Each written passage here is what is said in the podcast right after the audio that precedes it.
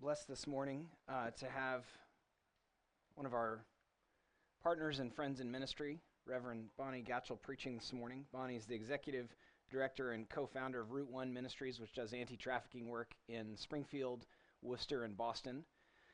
Uh, she's an ordained teaching elder in the EPC and a friend of many of you in the congregation. I gave her the easy assignment this week of preaching uh, the book of Job, specifically chapter 38 which I'm going to read after I pray. Lord, we long to be gripped, body, mind, soul, and spirit, by who you are, what you have done, what you are doing, and what you will do. Would you bless us as we listen to your word read and preached, that our minds and hearts come alive to your presence, to your character, to your creation, to your sovereignty. Amen. If you have your Bible, I'm going to be reading Job chapter 38. It's not a short chapter. Job is the uh, beginning of the wisdom section of the English Bible. And uh, a lot's happened before this. Bonnie will probably allude to some of that, but this is God's answer to Job and to his four friends.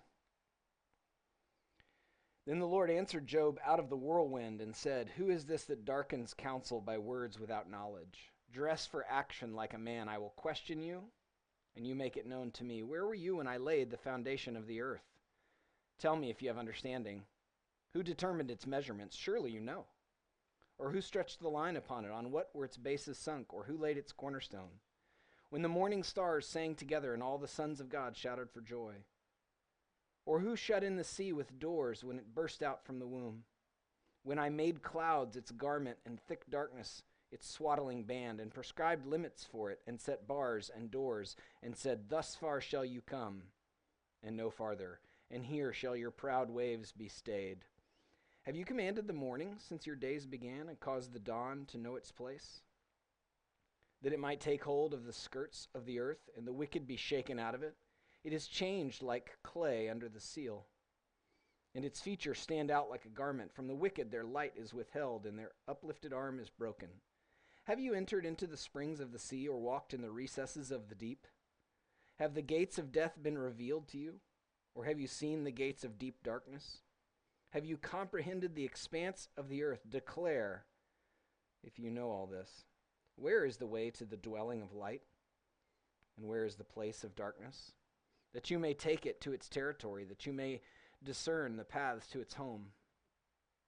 You know, for you were born then, and the number of your days is great. Have you entered the storehouses of the snow? Or have you seen the storehouses of the hail, which I have reserved for the time of trouble, for the day of battle and war?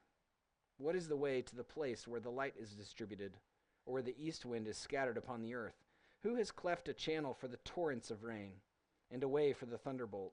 To bring rain on a land where no man is, on the desert in which there is no man, to satisfy the waste and desolate land, and to make the ground sprout with grass. Has the rain a father? Or who has begotten the drops of, dr- drops of dew? From whose womb did the ice come forth? And who has given birth to the frost of heaven? The waters become hard like stone, and the face of the deep is frozen. Can you bind the chains of the Pleiades, or loose the cords of Orion? Can you lead forth the Mazzaroth in their season? Or can you guide the bear with its children? Do you know the ordinances of the heavens?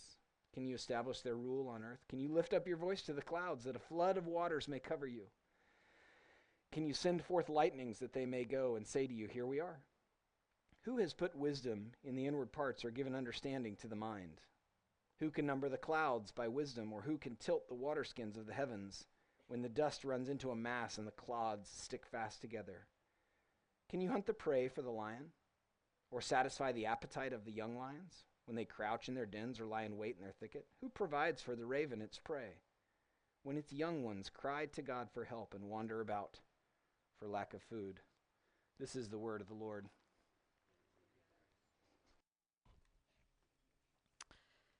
Wow.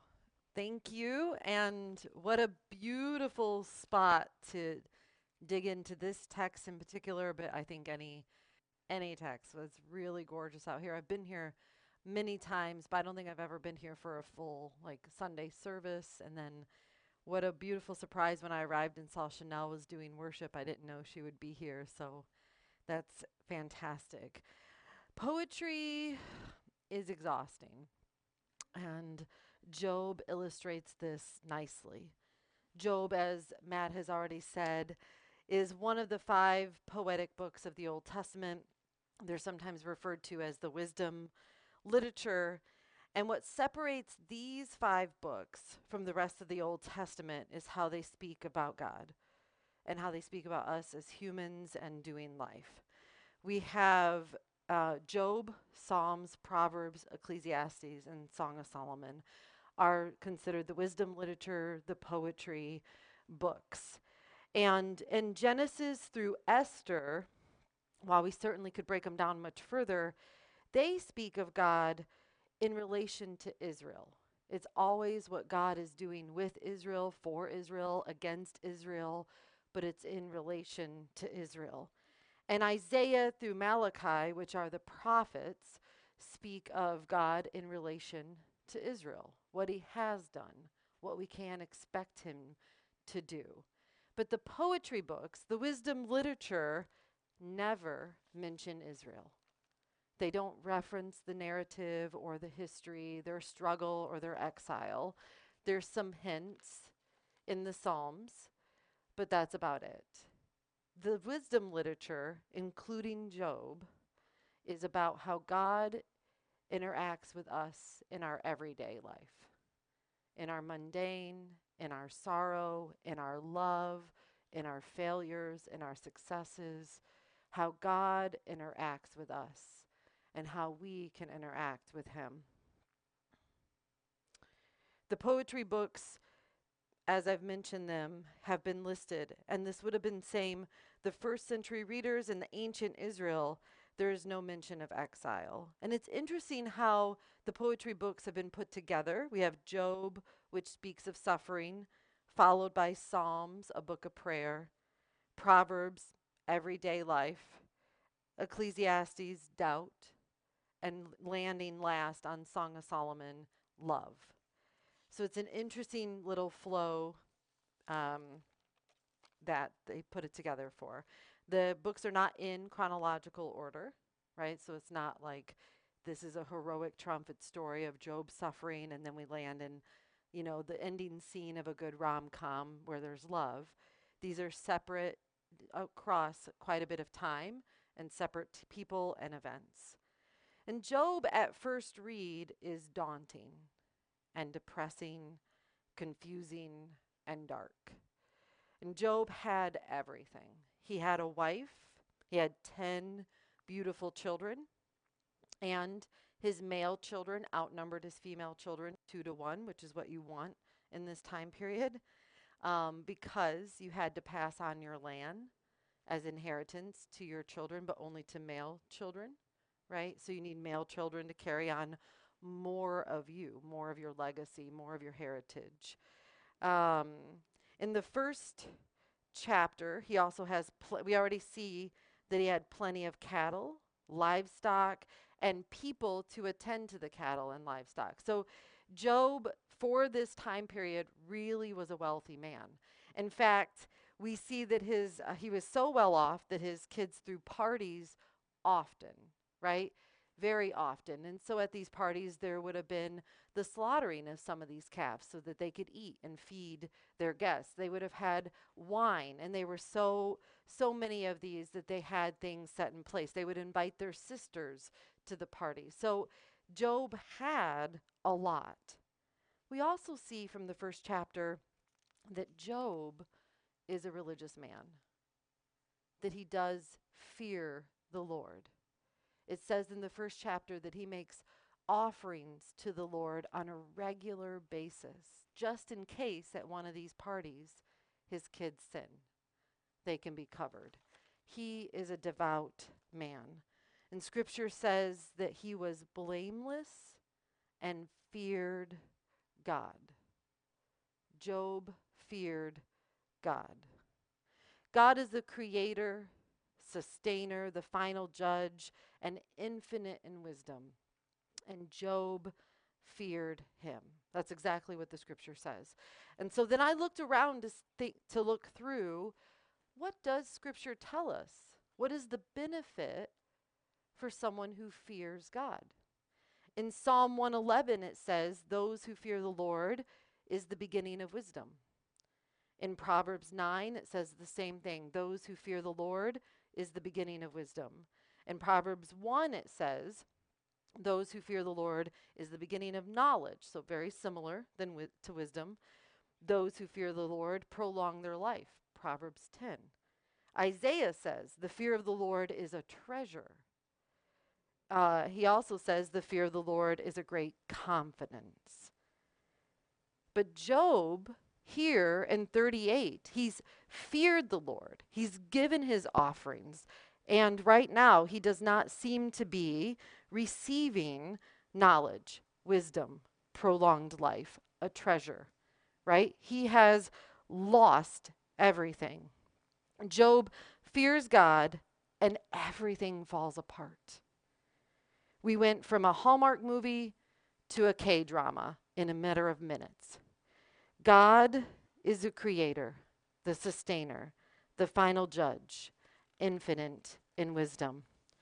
Job fears God, and everything has fallen apart. Job's life is beautiful in chapter 1. Annoyingly beautiful. He's those people that you see walking down the street, and music is just kind of following them as they go because their life is annoyingly beautiful. Um, I have an aunt and uncle, Aunt Betty, Uncle Dean, and they met in high school. She was a year older than him and Catholic, so it was quite scandalous. Um, but they fell in love, and he converted to Catholicism for her, and now they're in a retirement home together. It's a little bit annoyingly beautiful, right? And uh, I found an old Bible of theirs, and my uncle had wrote in the front cover, "Dean loves Betty." uh, Job's life is beautiful until it isn't then it is destructive. And we start very quickly at verse 6 in chapter 1, all the way through until God finally speaks in 38 of Job's life falling apart. So much so that his livestock die. Then the servants who brought him the news of the livestock dying die. His children die. He gets boils. And his wife says to him from the balcony, you should just curse God and die. His three friends come, and they're not great with advice, but at least they're there, right? I think this is the part that's missed. His wife says, curse God and die. So she's probably not chilling with Job in his ashes and sackcloth while he mourns. She's distanced herself. But his three friends are there. Again, they're not so great with the advice, but in Hebrew culture, to be there with a man who's experienced this much death, has boils on his body, meant they would have to remain separated from their friends and family for days following leaving Job. They took that upon themselves, right, to grieve with their friend. They would have also ripped their clothes and set and sackcloth and they've been covered and set with him. So they're not perfect, but at least they're there grieving, grieving with Job. They did not keep a pandemic safety of six feet. They are there with the rashes. And so, after they could be there for a while, um, they began to speak with Job.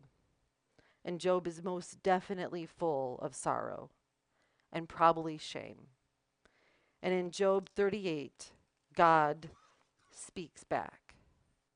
God speaks to man, man that he created.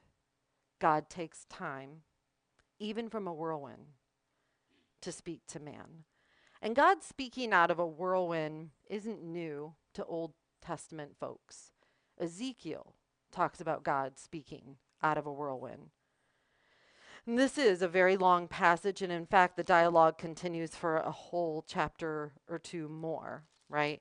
And I'm only going to repeat some of the parts because what I found in reading through Job and studying Job and spending some time in this particular confusing and daunting text is that God spoke to his creation. And yes, there is sorrow and grief, and we do not want to zip past that, and shame, but there is also an intimacy here between creator and creation. God speaks, the creator, the sustainer, the final judge, infant in wisdom. He takes the time to speak to his creation, a man, and not just any man, a man who fears God. So I'll reread parts of the chapter of chapter 38. God, but it's clear to me that God cares about Job and cares about me and about you. And so as I looked through this, I actually discovered six attributes of God that I think illuminate in this text that we can take away with us. And you'll probably find more if you spend the afternoon, which is exactly what you want to do on a delightful summer day, reading Job 38. You'll probably find more attributes of God. First, God the Creator. Verse 4 Where were you when I laid the foundations of the earth? Tell me if you have understanding. God the Creator, verse 7 When the morning stars sang together and all the sons of God shouted for joy. God the Creator, also in verse 12 God is the Creator. God the Sustainer, verse 5 who determined its measurements? Surely you know. Verse 6 Or what were its bases sunk, and who laid its cornerstone? Verses 25 through 27 also speak of God as the sustainer. Who has cleft a channel for torrents of rain, or made the thunderbolt? Who can bring la- rain on the land where no man is? in the desert where there is no man, to satisfy waste in the desolate land, and to make the ground sprout with grass, even where there are not humans to satisfy or to occupy the earth. God still allows rain to fall for the earth to flourish. I recently hung out with a friend of mine that I met while studying abroad in Israel, and we were recounting we also went to Egypt as part of like a, a side trip, and it was very wild. We went on our own. Um, and you just got on this bus and then drove to the Egyptian border, and you can't take any Israeli vehicles over the Egyptian border. So we had to get out and walk across the border. And then you rent a vehicle on the other side, and they'll drive you into Cairo or wherever you're going. And you're in the desert. Like there's nothing but desert. And so this guy is smoking pot and driving 120 miles per hour the whole way from the line to Cairo. I thought I was going to vomit because it was just so intense. But he's in the desert. There is no man dwelling there. And yet God sends rain there because God is the sustainer, even when it's bleak and it doesn't seem like anything else living is around. God sends rain because he is the sustainer. God refers to himself as mother here.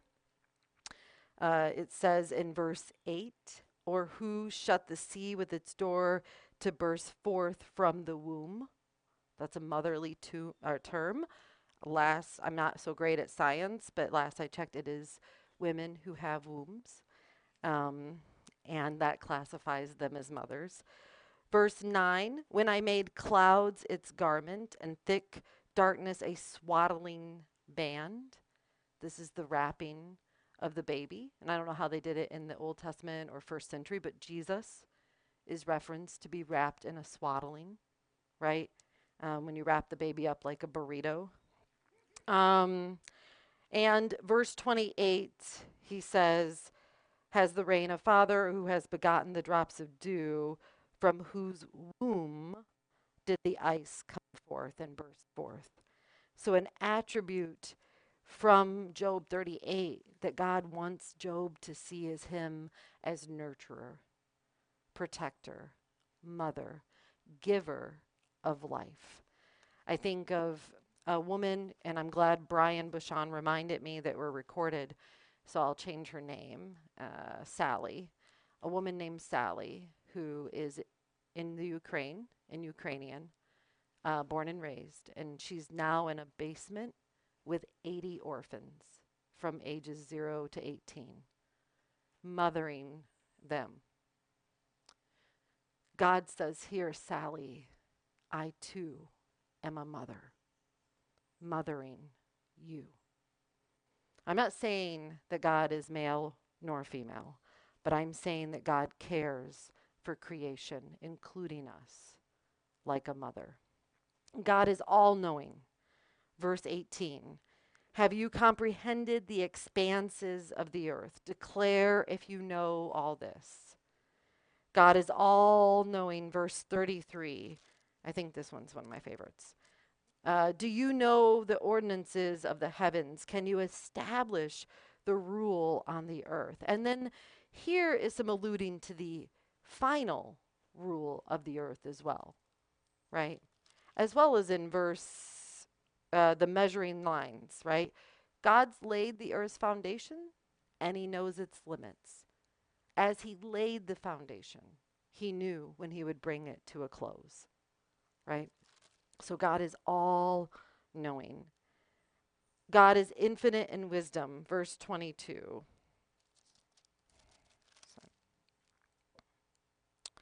Have you entered the storehouses of snow and have you seen the storehouses of hail? They have been reserved for time of trouble and the day of battle and war.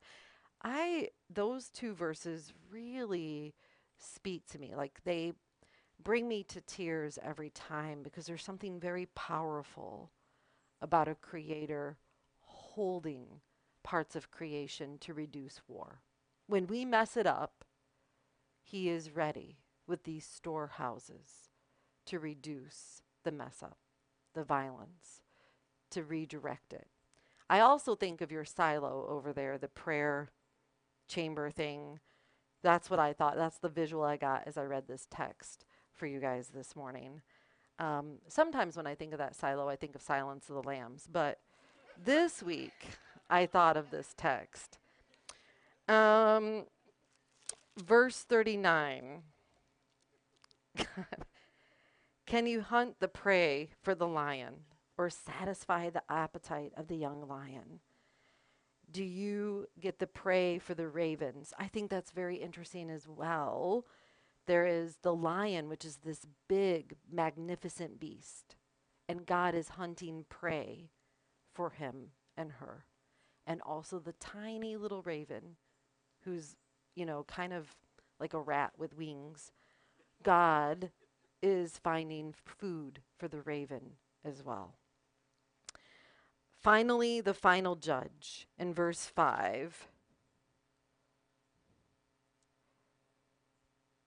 Who determined the measurement? Surely you know. I skipped ahead.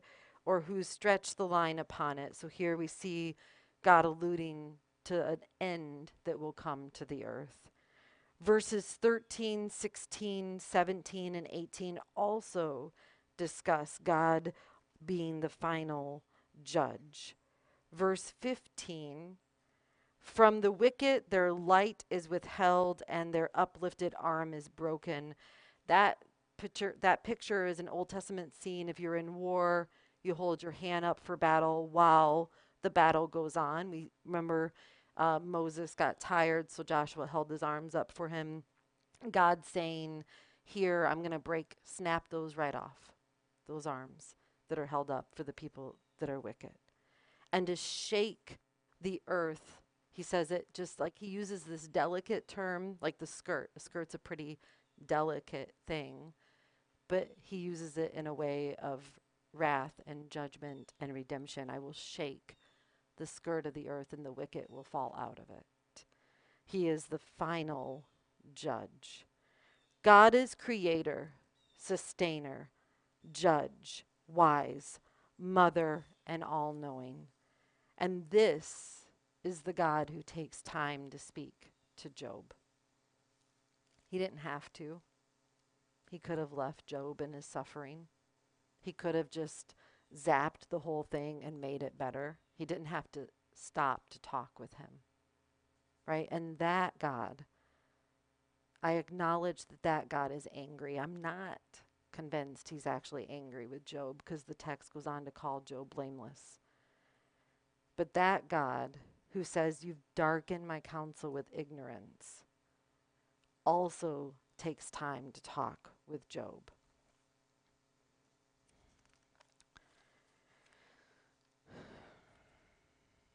God proceeds to remind Job of who he is, that he laid the earth's foundation, that he knows when it'll expire, that the food that he gets for the mighty lion and for the raven, right? He expresses how he's designed the stars and purposely makes them shift. And that God that's going to be worshiped eternally over and over again is speaking to Job.